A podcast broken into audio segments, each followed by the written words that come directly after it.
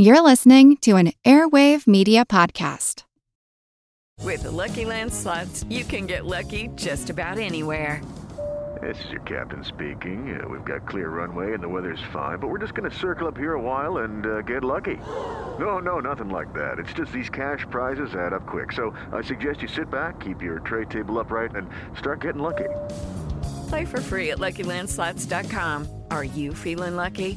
No purchase necessary. Void where prohibited by law. 18 plus terms and conditions apply. See website for details.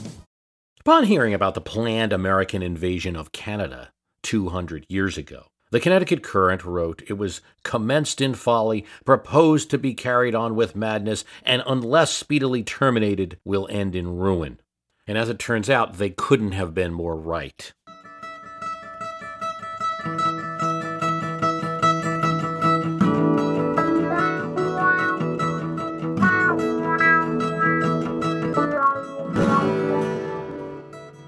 Something to keep in mind is that in 1812, the United States had 7.5 million people, and Canada, about 500,000. And of that population, most were French Canadians who were at best ambiguous about being under the crown. And a number of Canadians were originally American settlers who had moved up. Americans wanted the invasion of Canada, especially those Western war hawks, young congressmen like Henry Clay of Kentucky, recently elected and immediately elected Speaker. I verily believe, he said, that the militia of Kentucky are alone competent to place Montreal at your feet. Canada was the reason for war. There were others, the Northwest border never quite settled after the Revolution, the treatment of our crews on the high seas, impressing American shipmen. Oh, but the French did that too, to the point that many thought we'd be going to war with both nations. But Canada was the prize. The British had it. It was the encouragement to tip a divided Congress towards war with Britain, both the House and the Senate, in very close votes, which surprised many, including the British.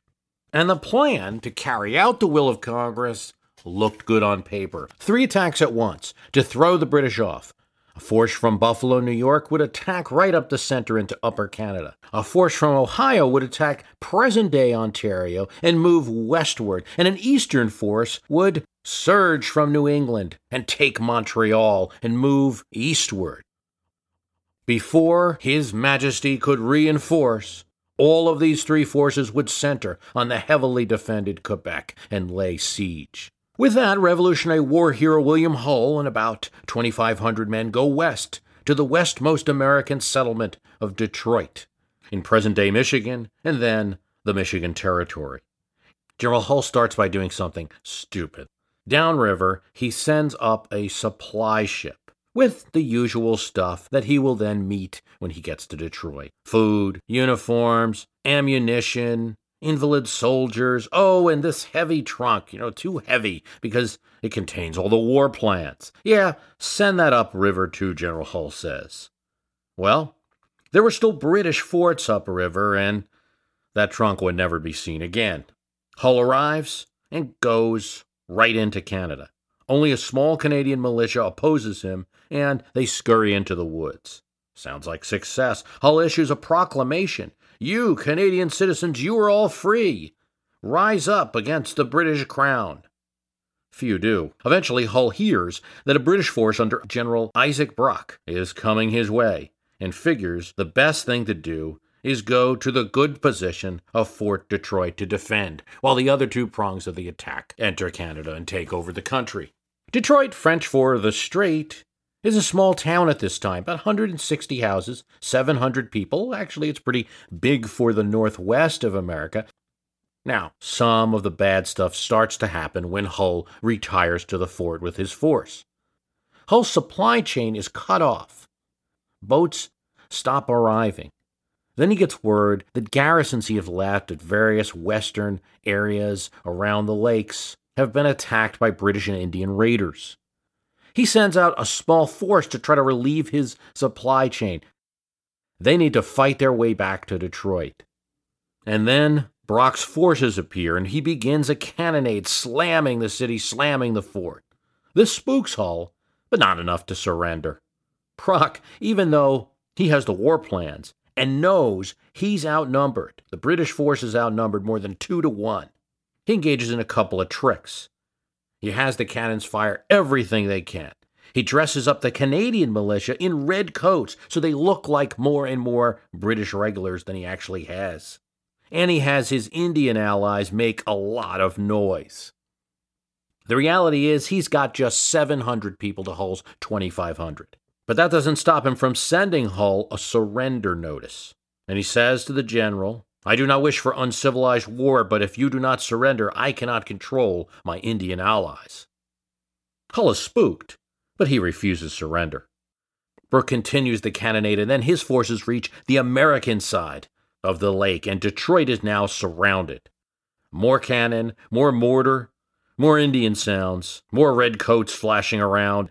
A day later, after Lieutenant was killed in his headquarters by a cannonball, General William Hull, to the dismay of the Detroit defenders, to the absolute anguish of the Ohio militia encamped in the fort, surrendered Detroit to Brock's smaller force. General Brock reports to his supporters Your Excellency will be astonished by what has occurred.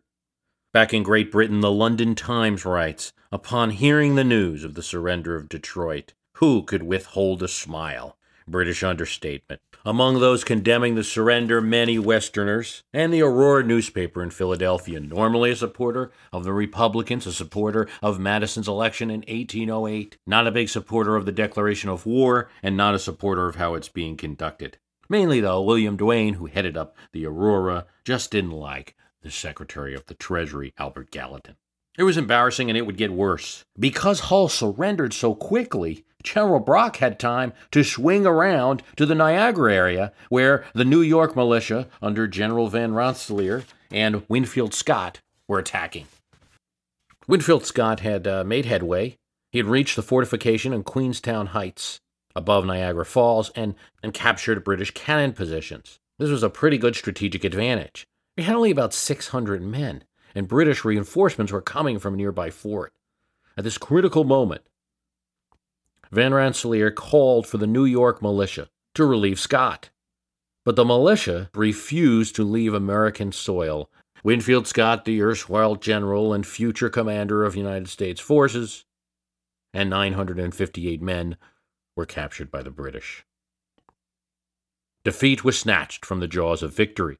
And as for the eastern attack, the one to hit Montreal, General Henry Dearborn had a hard time recruiting New Englanders and by the time he was pressured by the War Department to move now, he made it no further than the Canadian border, where again his militia units refused to cross. The third prong did not even spring.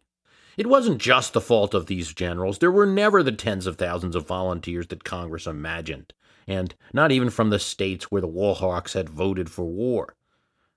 As Treasury Secretary Gallatin wrote, the series of misfortunes exceeded all anticipations, even by those who had least confidence. The London Times showed no sympathy. Four months, they said, and American achievements have been a universal blank. And they weren't finished with their ridicule. In the newspaper, they followed this with a familiar song which brought back a favorite little caricature that the British liked of the incompetent Yankee soldier, you know, the Yankee Doodle. Just loved to satire him.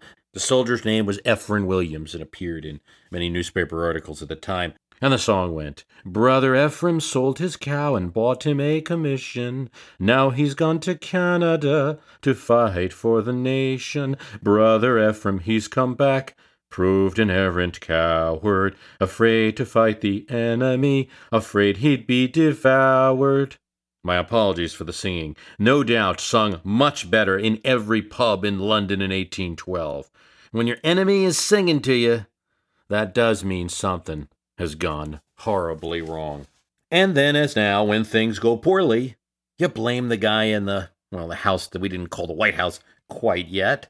James Madison was up for re election this year, and there was quite a bit of grumbling. Sure, his supporters, Republicans, Democrats, called used both names at this time, used political defenses. Henry Clay used the old move the goalpost things, saying, well, Canada was just a means to an end. The real end is redressing our grievances with Britain. Way to go, Henry.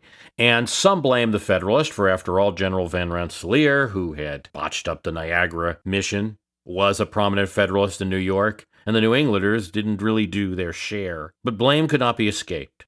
Why were our Northwest forts not occupied? Who was coordinating these assaults? And where, where is the Navy? Questions were raised not just by Federalists, but by Republicans. In fact, Madison had one advantage here in 1812. There was really no opposition party to speak of. The Federalists only had a small minority of members in Congress. It was a dying party. They had no chance in the Electoral College. As this was the days before TV conventions, President Madison was renominated as war began, as Jefferson had done before him, by the Republican members of Congress in a caucus. That's how they picked their nominee. Tradition it may be, it was starting to annoy some Republicans, even, especially Republicans in northern states, who cried there was too much Virginia in their politics. You'd had Washington, you'd had Jefferson, now you had Madison. Little did they know they were going to get Monroe after this. This was particularly true of those supporters of George Clinton, the former governor of New York and vice president. Not a name you hear a lot of today, but a very prominent Republican, almost as prominent as Jefferson during the early years of the Washington administration, controlling a large state and providing a very large anti Federalist, anti Washington administration, anti Jay Treaty voice. A force to be reckoned with in politics in early America. Well, he couldn't run George because in April of 1812, George Clinton passed away. And so his nephew, former mayor of New York, DeWitt Clinton, was nominated by the state legislature of New York, including all but five of the Republicans in that body. Now, there were two Republican candidates vying for the presidency, and his supporters wasted no time attacking the record of the incumbent president and boosting their man DeWitt. They released newspaper articles saying that DeWitt Clinton had a Herculean mind, that he had no ideology in particular. He was only committed to good government. And in this time of war, when it was necessary to appeal to both doves and hawks on the War of 1812, they straddled. He would, they say, display vigor in war and a determined character in the relations of peace. What did that mean? In many history textbooks or old election maps, you'll see DeWitt Clinton listed as the Federalist Party candidate. It's not exactly true, though DeWitt Clinton was running as a kind of independent Republican, though through envoys he secretly met with Federalists about his candidacy before and during the election. He told Philadelphia Federalists that he would make peace with Britain, and then he told Western Pennsylvania Democrats that he would manage the war better than Jemmy. And just like any present day governor or mayor running for a bigger job, his supporters said, Look at his state. His New York City harbor was adequately defended, unlike the rest of the nation. Clinton got in the act too. He told some that he was an American Federalist, whatever that meant. But at the same time, he cooled down when John Jay and Gouverneur Morris asked him to make a statement against the war. He told these large figures in federalism it was not the right time to sound the note of peace. For Rufus King, Federalist senator, the Clinton campaign was disgusting. He called him a Caesar Borgia. Italian prince associated with Machiavelli, what you called somebody before, you called him a Machiavellian, but meaning the same thing. Whether his positions were credible, DeWitt Clinton and his supporters knew politics. Clinton was a veteran of battling Federalists and other Republicans in the factious state of New York. Now, with New York mostly behind him, with New England controlled by the Federalists that he could get an alliance, he needed one state, the Keystone State, Pennsylvania. In picking vice presidential candidates, supporters of each man in 1812 looked to the vice presidential candidate that would best do the job of the office under the Constitution. No, they certainly did not. They went for the man that would provide the best possible gain in the election. Madison chose Elbridge Gerry, the former governor of Massachusetts. Maybe he thought, despite the virulent opposition in New England, maybe Madison could carry that state with him as VP. Clinton, in coordination with Pennsylvania Federalist, chose Jared Ingersoll, signer of the Constitution and Pennsylvania's Attorney General, a Federalist, but a moderate Federalist that many Democrats liked. elected statewide. Not bad. DeWitt Clinton was one of those few sectional campaigns in American history, kind of like 1860. He did not have any support in the South, didn't really try. The Virginian Federalists nominated uh, Rufus King. Federalists gave him the entire, all of New England except for Republican Vermont. This was a battle for Pennsylvania. Okay, round two. Name something that's not boring. A laundry? Ooh, a book club. Computer solitaire, huh? Ah, oh, sorry, we were looking for Chumba Casino. That's right. ChumbaCasino.com has over 100 casino style games. Join today and play for free for your chance to redeem some serious prizes. ChumbaCasino.com. No purchase necessary. Full prohibited by law. 18 plus terms and conditions apply. See website for details. Want to learn how you can make smarter decisions with your money? Well, I've got the podcast for you. I'm Sean Pyles, and I host NerdWallet's Smart Money Podcast. On our show, we help listeners like you make the most of your finances – I sit down with NerdWallet's team of nerds, personal finance experts in credit cards, banking, investing, and more. We answer your real-world money questions and break down the latest personal finance news. The nerds will give you the clarity you need by cutting through the clutter and misinformation in today's world of personal finance. We don't promote get rich quick schemes or hype unrealistic side hustles. Instead, we offer practical knowledge that you can apply in your everyday life. You'll learn about strategies to help you build your wealth, invest wisely, shop for financial products, and plan for major life events. And you'll walk away with the confidence you need to ensure that your money is always working as hard as you are. So turn to the nerds to answer your real world money questions and get insights that can help you make the smartest financial decisions for your life. Listen to NerdWallet's Smart Money Podcast wherever you get your podcasts. A meeting of anti Madison Republicans in Lancaster went well for him. They condemned the conduct of the war, condemned the role of Virginia in selecting each president that we've had so far, the exception of the one term of Adams, and called for Pennsylvania a place in the national government suited to her talents, wealth, and population. Clinton meetings were then held in York, in Lancaster, in Natherus, in Pittsburgh. In Pittsburgh, a real coup. The man who ran the Democratic organization there became a DeWitt Clinton supporter. The state, Clintonian said, had not received its fair share of federal offices. Oh, and don't forget the viral story of its day. A Virginian congressman had once said, publicly and openly, that Pennsylvania did not get offices because of its lack of talents. Federalists who had not been able to influence state politics for some time were invigorated by the DeWitt Clinton campaign. They went to New York along with other Federalists in the nation to decide secretly to not name any Federalist candidate and secretly to support DeWitt Clinton. In Philadelphia, a rival group of Republicans led by Michael Leib, who had opposed the War of 1812, traded with Federalists to get their support for their Republican faction. The Aurora newspaper would certainly have ripped any Federalist challenge to shreds on DeWitt Clinton, another Republican challenging the president, just said, well, let's leave well enough alone. All this looked good for DeWitt Clinton. But campaign as they might through the Keystone states, it was events on the high seas that may have turned things in this election more. The American Navy was no more than two dozen ships at this time compared to the British who had at least a thousand. Congress appropriated a paltry 40,000 to the Navy the year before the war, it was not the Republicans' favorite thing. Madison's Secretary of the Navy, Paul Hamilton, was a South Carolina banker with no maritime experience.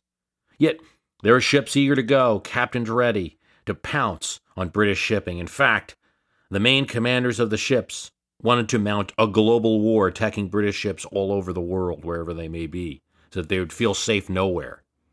A debate ensued. Secretary of State Monroe said, Keep our few ships we have at home protect our ports.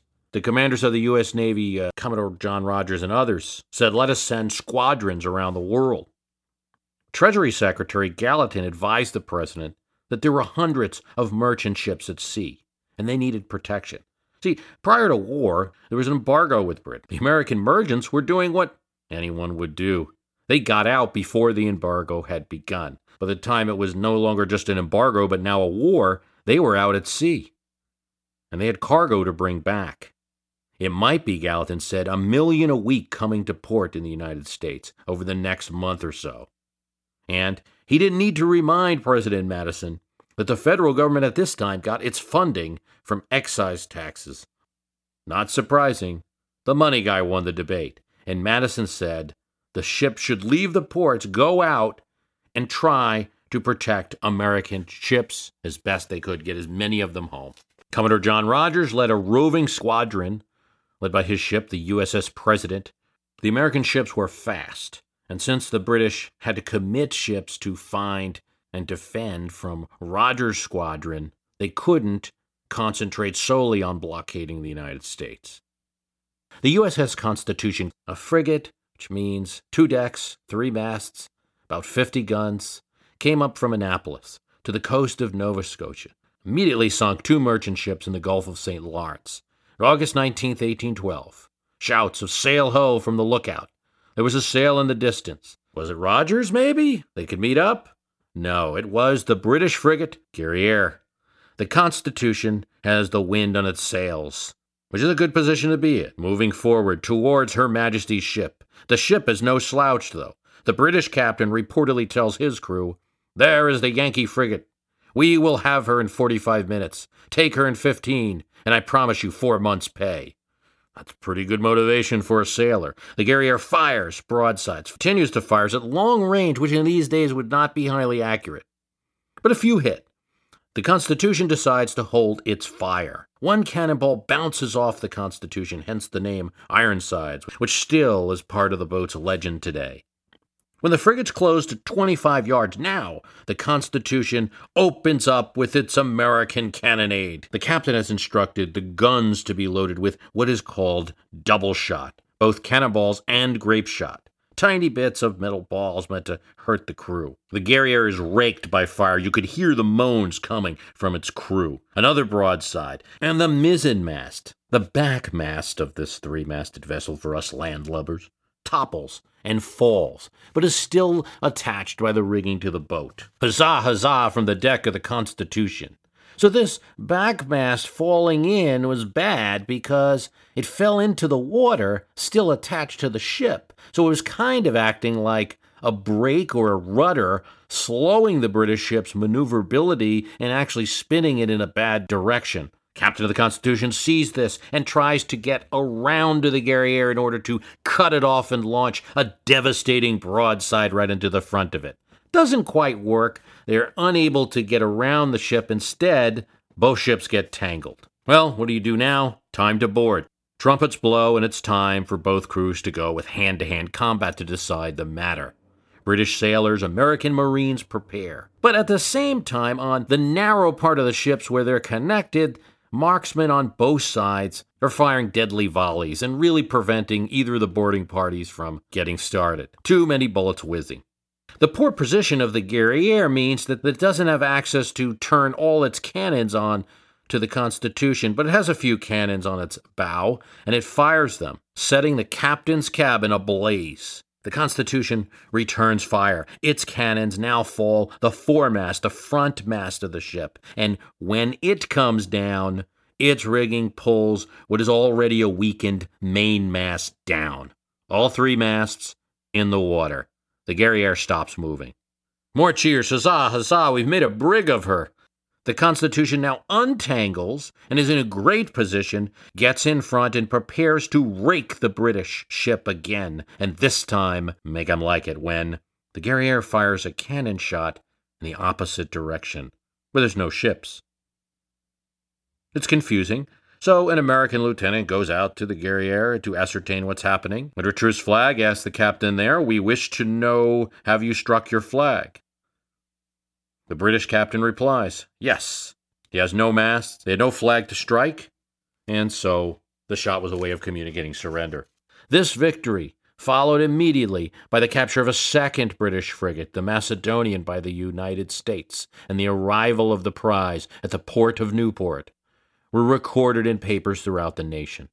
In some cases, the Constitution's victory was reported in the same columns as the surrender of Detroit boosting confidence in the war during a very bad time, and in no small measure helping the administration.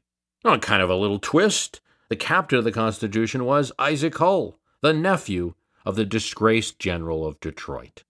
These positive bits of news, feelings of patriotism, and the Democratic press exposing the meetings between Federalists and DeWitt Clinton, between Federalist members meeting in secret in New York and deciding to support Clinton and not have their own candidate, attach the Federalist banner, not popular among war Democrats in Pennsylvania, to DeWitt Clinton raising doubts about him. Who is this unknown? He's a man of unknown ambition. He's an ingenious plotter, politician. What will he do? The Aurora newspaper, previously attacking the Madison administration, saying they'd never support them unless he fired his Treasury Secretary, now says, for the sake of unity against Great Britain, Madison should be reelected. Popular vote is held October 30th, 1812. Pennsylvania is one of the few states that does have a popular vote. Many states, the electors are voted by the state legislature.